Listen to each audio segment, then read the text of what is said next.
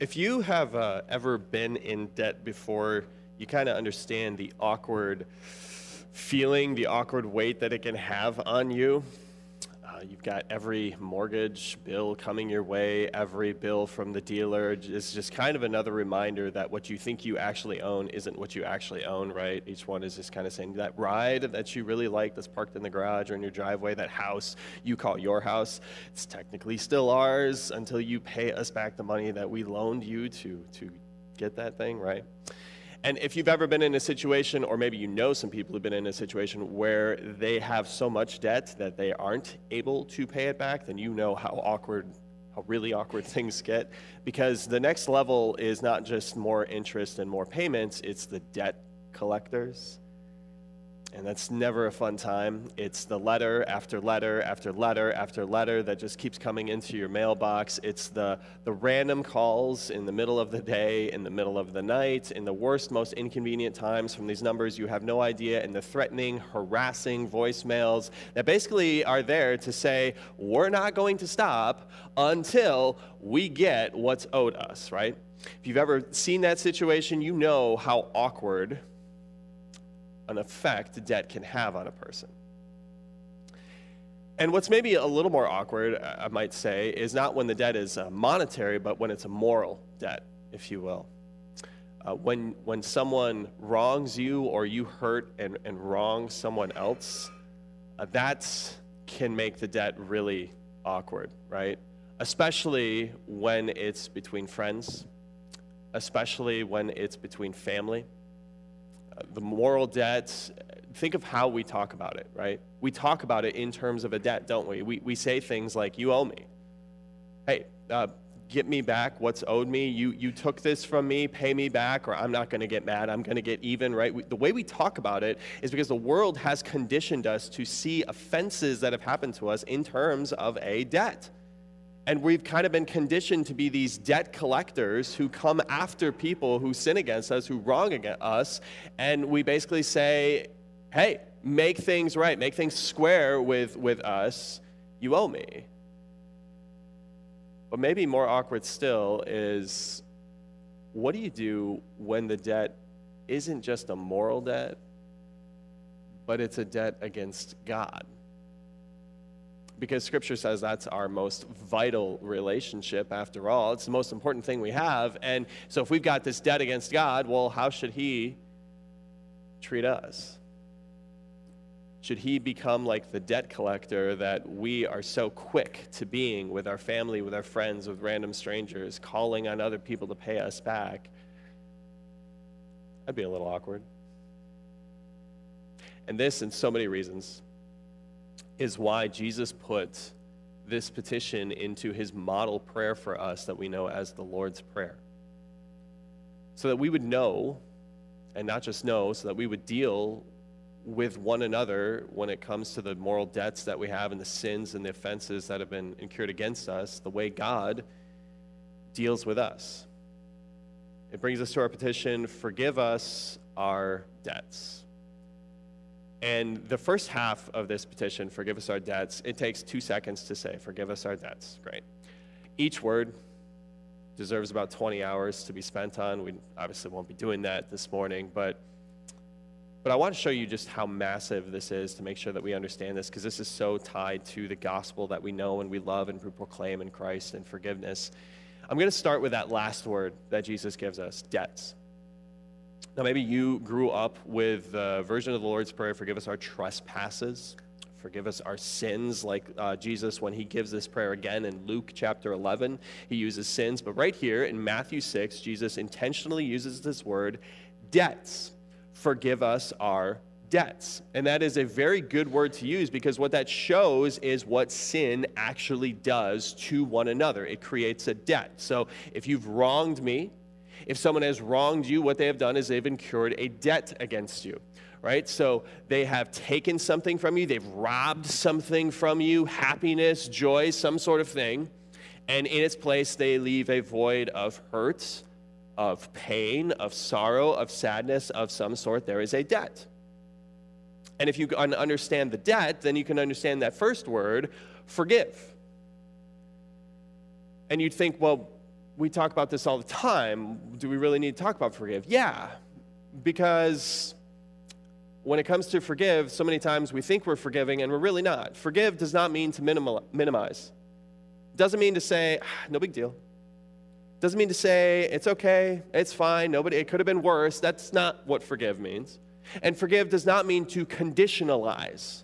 It does not mean to say, well, just apologize and we'll call it good. Well, if you just do this, then all is forgiven. Well, if you, if, when, but no.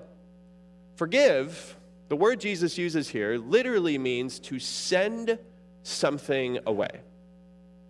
It means to send it away, that it is gone and it is no more, right? So if you're thinking in terms of a monetary debt, this would be the bank shredding up every paper copy of the note of the loan that you owe them, deleting every digital record of the, the loan that you have, so it's gone. There is no trail, there is no copy, it is gone. And that is so important to understand.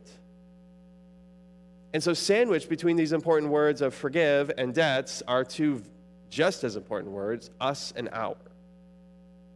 Forgive us our debts, God, because boy, have we racked them up against you. And the worst part about our debt against God is unlike a debt that is monetary, you can't pay it back. Like if you owe grandma, grandpa, parents, bank, whatever, money. You can always work harder. You can always spend less. You can always find a way to make more money to get even with your creditors, but not with God.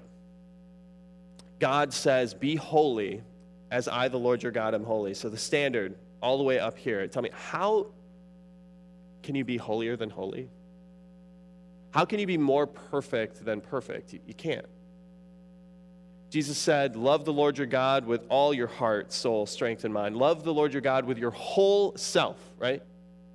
So if you're to love God with your whole self, tell me, how can you love God with more than your whole self? You, you can't, right? Like, you can't go to God and say, okay, God, here's what you say, and I know I'm behind, so I'm going to go above and beyond what you say. Nope, can't do that. You can't earn extra credit with God. You can't earn brownie points with God. It doesn't, it doesn't work that way. And so, my question then is how does that debt affect you? Because when you think about that debt that we've racked up and incurred against God, I think there's at least three ways that we tend to deal with that debt. One of the ways is maybe we just ignore it. Because it's a lot easier to ignore our problems than to actually deal with them. And maybe you have done this, or maybe you know someone who's in this mess where they're guilty and they know it. And they feel ashamed of what they've done, and they view God as this debt collector. And what can I do? I messed up. I'm ashamed. He's probably so mad. He's probably so angry at me. So I just ignore it because I can't do anything about it. And maybe I slowly just kind of walk away from him, cut ties with God. Maybe just even embrace it because I can't make up for it. I think another common way that we deal with this debt is a lot of times we minimize it. Just say, yeah, I sinned, but it's not that big of a deal.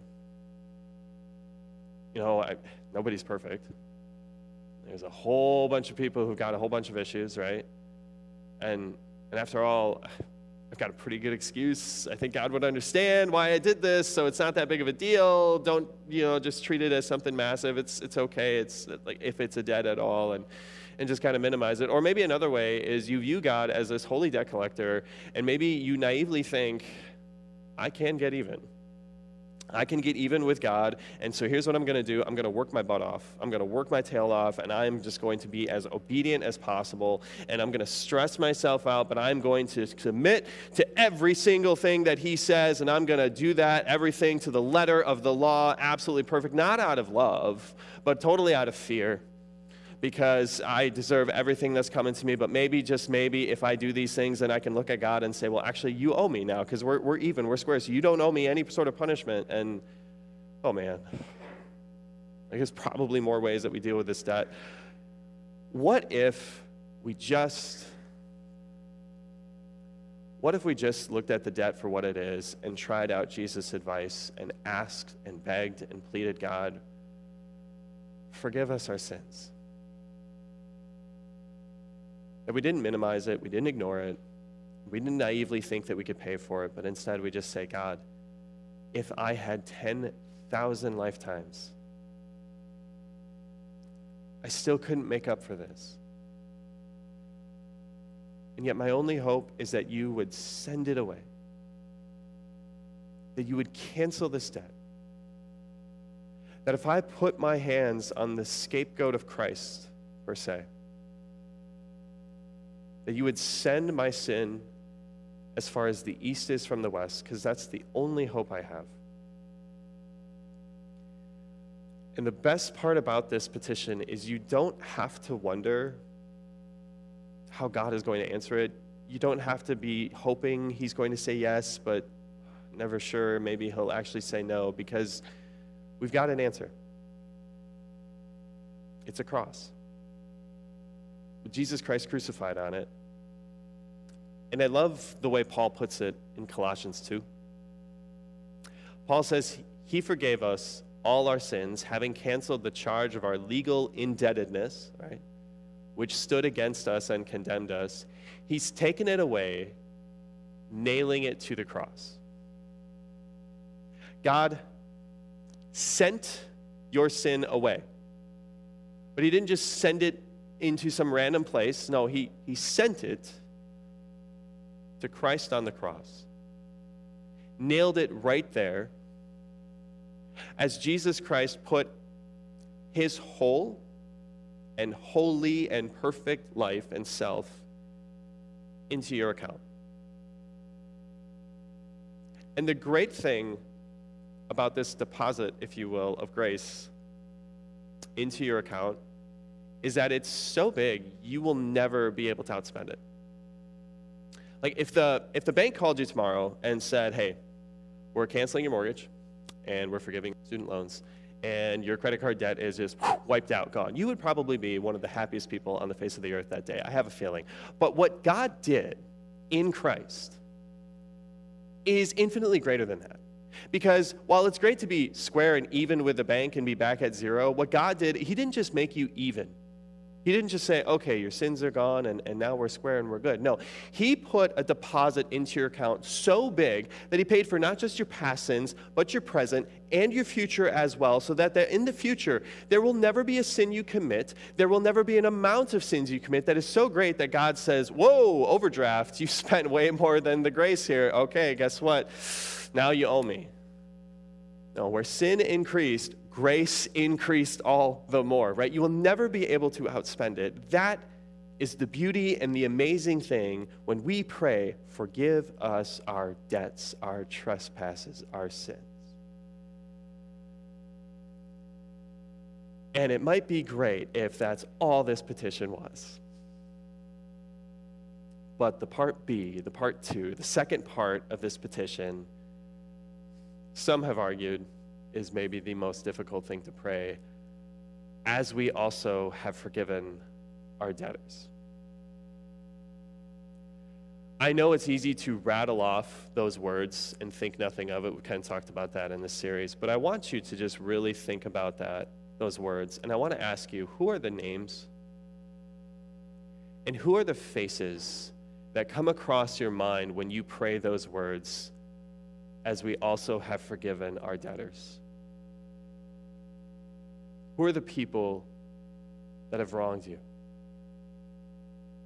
Is it an ex who robbed you of your happily ever after because of the way he or she treated you and the ugly things they said to you and how they just ripped the family apart with that divorce? Is it a friend who stabbed you in the back with their gossip? When you found out about like what they were saying about you to all of their friends behind your back, trashing your reputation? Is it someone who just walked all over you because they could? because they had power, because they had authority, because they had the influence, and you just were getting in the way?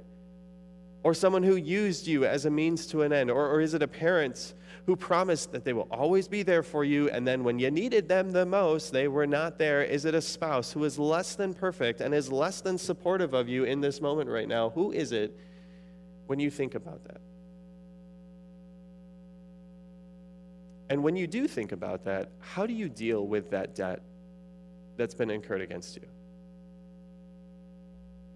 Because I don't know about you, forgiveness seems like the most unnatural thing. Are you the person who just holds on to a grudge for years and years and years? And you hold on to this grudge so much that every time you think about this person or you think about what was done, you, you don't just get emotional, you physically get shaken, you physically change. Do you shun that person until they make things right? Do you just give them the cold shoulder and the silent treatment until they apologize and, and give back what is owed you? Is that how you deal with it? Or are you the person who looks at that person and to everybody else, you just say, Well, I just want you to know what kind of a person this is and what they did. But it's under the righteous guise, after all, of, Hey, I'm just looking out for you. But really, inside your heart, all you're doing is trying to hurt them and get back at them for as much as they hurt hurt you. Like I said, the world has conditioned us to be debt collectors, and when we are hurt and when we are wronged, hurt people hurt people. And we want to get right back at them. And we want to just come in and collect on the debt, and we'll go through any sort of way that we can say, guess what? Whatever it takes, I am going to get you back. And if it means hurting you in the way you hurt me, fine, but I'm going to get even. And can I ask you, what do you get out of being a debt collector like that? You know, I think especially in our day and age today, we think that holding on to this debt somehow gives us a moral position, platform over someone. Uh, I've got a righteous platform over this person. We, we sort of feel like it's empowering, right? There was an injustice that's done to me, and now I'm empowered to make sure things get right. Here's the thing it doesn't empower you, it enslaves you, it controls you. Do you want to know how I know that? Having done years of counseling with people and having them come into my office and talk about this person, this thing that was done to them, and then they want to go to this event, but then there's that person He's going to be there. She's going to be there. Never mind, I don't want to have anything to do. Does that sound like empowerment? No, that's slavery. That debt is controlling you, it is owning you. When you think of that person, you say, I can't even be in the same room as that person. That is controlling you. And the longer you cling to this victim card of saying, well, this is what was done to me, and I need everybody to know what happened to me, the longer you are going to be in your own prison of emotional misery. And I know what you think. Well, if they just make it up, if they would just do fill in the blank, if they would just make things right, then we can move on. You realize how foolish that is? Can that person, whatever it is that you're thinking of, could they ever do enough to make up for what they did? Can they ever give you back the happiness and the joy that they took you from? They took from you? Can they ever apologize enough to just erase the hurt and the pain that was done? To make you forget it? The answer is, of course not. That'll never happen. And the longer you cling to that debt and withhold that forgiveness, the longer you stay in a prison of your own making. But it's not just an emotional toll that it takes. Jesus says you might be in danger of a spiritual toll, of shipwrecking your faith. The last words that he said, kind of a commentary on this petition, here's what Jesus said For if you forgive other people when they sin against you, your heavenly Father will also forgive you. But if you do not forgive others their sins, your Father will not forgive your sins. It's pretty bold. And I think you see how important forgiveness is to God. He ties your reception of His forgiveness directly to your willingness to forgive or not forgive someone else when they've wronged you.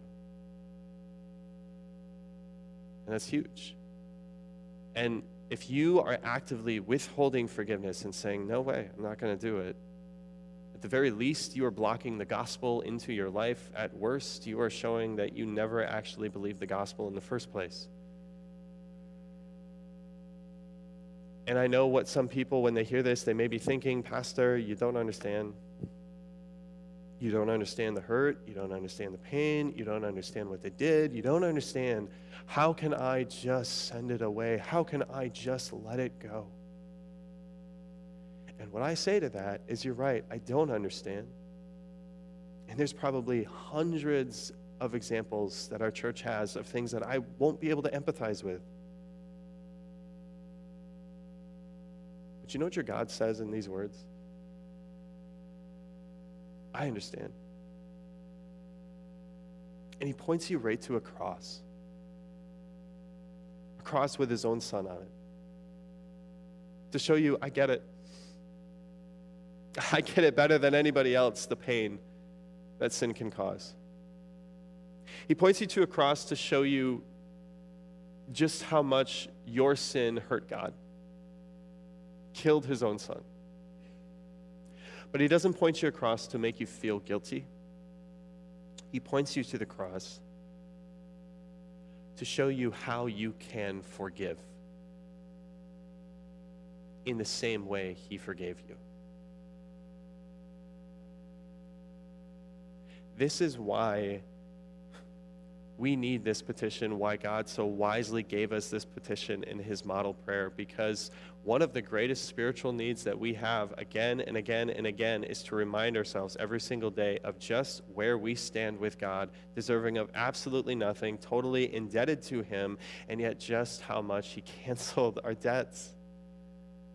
God, I deserve nothing from you. God, I owe you everything, and I ask you to forgive it. And God says, Yes, here you go. Here is my mercy. Here's my grace. You can't outspend it. And I'm going to shower it on you every day. We need to be reminded of that every single day so that we know how to treat other people when they are in debt against us. To, to wrap this whole thing up, into our big idea, if you want to take these notes. How can I forgive someone? Our canceled debts compel us to cancel theirs. It's as simple as that. And I know that maybe that person you're thinking of, I know they owe you. Yep. But you owed God infinitely more. And He did not become this debt collector calling you, knocking on your door, saying, When are you going to pay up? But instead, he sent his son to cancel, to send away, to forgive all of your debts. So you could have compassion and cancel theirs. Because you know what forgiven people do? They forgive people. So if there is someone if you are really struggling with holding on to a grudge, figuring out how in the world am I going to forgive this person, pause and ponder on this petition. Forgive us our debts. Just think of where you stand with God. Think of all the debt that He just forgave, that He didn't collect, that He says, You don't owe me a thing. And then, that is what will free you to not only forgive that other person, but also free you from your own prison. Amen. Please stand. As we've been doing so far in this series, uh, we're going to continue on with our confession of faith using the fifth petition from Luther's Small Catechism. Join with me in reading these words Forgive us our sins as we forgive those who sin against us. What does this mean? We pray in this petition that our Father in heaven would not look upon our sins, or because of them deny our prayers. For we are worthy of none of the things for which we ask, neither have we deserved them, but we ask that he would give them all to us by grace. For we daily sin much, and surely deserve nothing but punishment. So we too will forgive from the heart and gladly do good to those who sin against us.